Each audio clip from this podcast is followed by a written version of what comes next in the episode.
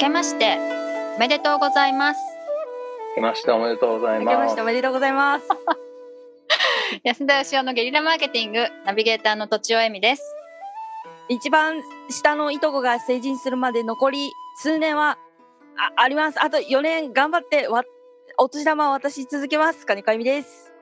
須田義雄ですすごい渡してんの？年玉外してますよ。もすごいなそうか。年玉って二十歳までなんだ。ううちは二十歳までの縛りですね。うん。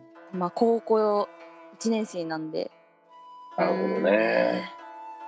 うちはあのうちの子供ねまだちっちゃいじゃないですか。ではい。おじいちゃんもおばあちゃんもどっちもいないんですよ。僕も妻ももう両親他界してまして。なん。かおじいちゃんおばあちゃんからなんか買ってもらったりお年玉とかもらえないじゃないですかなのでおじいちゃんおばあちゃんの分も合わせてお年玉をあげようというふうに決めてましたうわめっちゃいい。でもそんなに最近渡すとあんまりろくなことにならなそうなんでお年玉貯金風にね黙って貯金してるんですけど。そうわかその親戚とかね祖父母の数によりますもんねお年玉。そうなんですよね。なるほど。確かに。なるほど。はい。はい。そしたらちょっと年明けにですねぴったりなご質問が来ております。お素晴らしい思います。ありがとうございます。50代大学教授の方からです。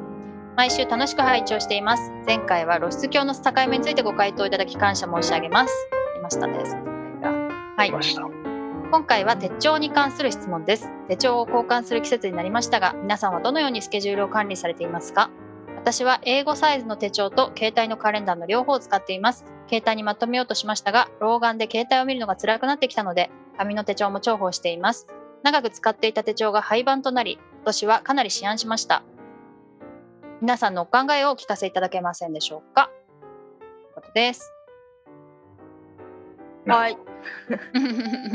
お二人はやっぱり Google カレンダーですか？はい。あゆみちゃんは両方使ってたっけ？私はですね、もうあのーダメですね。紙じゃないと。紙じゃないとダメですね。忘れちゃうし、うんお忘れちゃうんですよ。紙に書いても紙に書いたことを忘れちゃうんですけど、うんうんうん。それでもやっぱ紙の方が忘れないですね。忘れるよそりゃ。一日に何度も見るよ私。ああ、そうなんだ。うん。午後から何やんだっけ？みたいな。何時からだっけ？明日の朝なんだっけ？ってもう何回も見る。そうなんです。そうですね。でもやっぱ本当は利便性が一緒なら紙の方がいいなとは思いますけど。うん。なんでそうなんですね。やっぱりなんか感覚的にあとなんかちょっと文字を大きくしたりとか 記号をつけたりとかそういうなんか直感的にできるし感覚的にできるからこういろんな情報が付加されるなという気はしますね。そなるう。ほどね。安田さんはどうなんですか？僕はもう完全に Google カレンダーですねはいはい。うん。Google さんにはみごにされたらもう生きていけない。歯磨き歯磨き赤番ってことです。明日からあなたとはお取引しませんとか言われたらもうね、はいはいはい。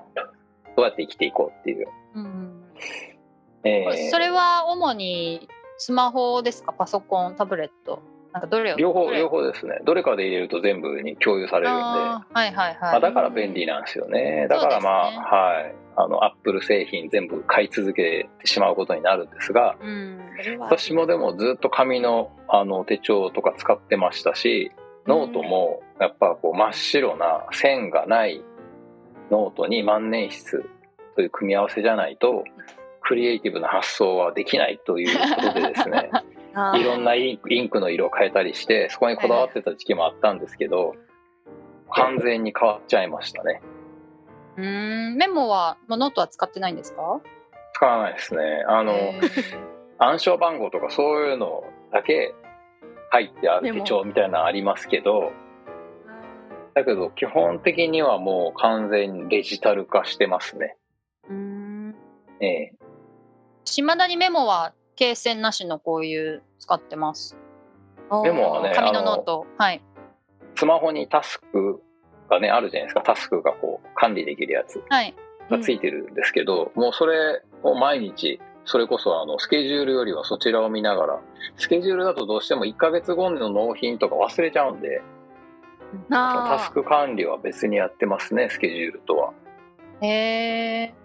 うんタスクは箇条書きみたいなやつってことですそう。そうそうそうそう。うどんな小さいことでもアマゾンの領収書をプリントアウトするみたいなことを書いといて忘れないようにしおー。僕もすっごい物忘れがひどいんで、はいはいはい。思いついたら全部必ずタスクに入れるって感じですね、うん僕もでも基本的にはあの、まあ、継続をねすごい重要視してるんですがあのもともと何やっても続かない人間だったんですね僕、はい、だからそのどうやったら継続力がつくのかっていうことを自分なりにその多分これって人によると思うんですよね。うん。人って一人一人違うんでその人の継続力のつけさせ方って多分違うと思うんですけど。なるほど。で僕なりに考えてこうやってきたんですけどね。そうすると逆にですね、継続力ついたんですけど、続けてることをだんだんやめれなくなってくるんですよ。あ、同じです。私もそんなのあります。えー、なんだろうそやめ時がわかんない。そうはい、ストレッチとか運動とかもどんどん増えていったりとか、ジジムもね、10年だけ通うって決めてたけど、15年行っちゃって、結局子供ができたんで、子供といる時間増やそうっていうきっかけができてやめれたんですけど、えー、やっぱりね、あの、継続って悪いこともあって、続けてきたことをやめる不安ってやっぱあるんですよね。はい。そうそうすると続けなくちゃいけない理由っていうか例えば手書きの方がこういうところがいいんだっていう理由をね考えちゃうんですよ無理やり。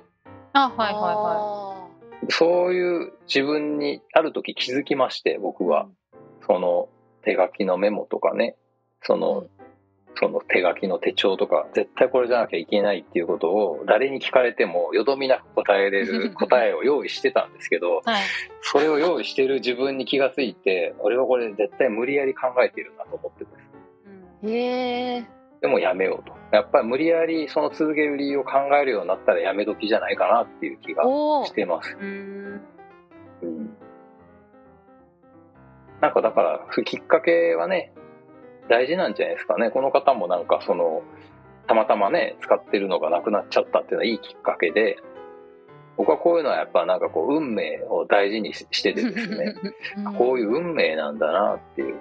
特に今の時代ってやっぱりこう生きていくのにウェブマーケティング力って欠かせないじゃないですか。はい。やっぱ人はどうやってスケジュール管理してるかとかどういう利便性があるのかとかってやっぱりこう知っとかないと僕なんか仕事にならないんですよね。うん。だから極力やっぱ便利なツールは使うようにはしてますかね。この方はじゃあもう紙の手帳をやめてみてはということですかそれは。一回やめてみたらどうなんですかね。それで本当になんか必要だったら別にまたやりゃいいことなんで。携帯っておっしゃってるのはねスマートフォンなのかどうかですよね。スマホだったらあの文字の大きさ変えられるので設定で変えちゃえばいいなとは思いましたけど、あいちいち老眼鏡をかけるのめんどくさいんでしょうね。ああ、うんそっかそっか老眼鏡で。でもガラケーって今でもあるんですよね。ガラケーだともしかして文字が小さかったりするんでしょうか？ああ、ガラケーなのかな？まあ、まずスマホに変えるところからですよね。ハードルがハードルがすごい高まった。でもそうですよね。私のおばもこの間久しぶりに会って多分70ぐらいですけど、最近いきなり娘になんか iPhone に変えられてやばいやばいって言ってましたけど、それでもやってあますからね。いいじゃないですうか。ん。写真も撮れないとか言ってましたけど。へー今ね、やっぱりその、日本がどんどん貧乏になっていくって言われてますけど、それでもね、全員持っているのがスマホなわけで、うん。スマホを持っている生活とか利便性っていうのはもうね、ほぼ全員の共通項なわけで、はい。うんもう全ての入り口ですからね、買い物も勉強もなんか働く先見つけるのも全部そうなんで、あそうです確かね。うん。スマホに変えたら一気にいろんな世界が変わるかもしれないですね。そうですね。スマホに変えたら見える世界とかはやっぱり見といた方がいいような気がしますけどね。確かにまだまだ50代ですからね。先長いですからね。そうですよ。うん。ということで、おまとめを。まとめは えーっとこの方多分もう手帳を選んでしまったんだと思うんですけどこれを機に手帳をやめてスマートフォンに変えてみてはいかがでしょうかおお。ということですかね。はい。はいということで、本日は以上です。ありがとうございました。ありがとうございました。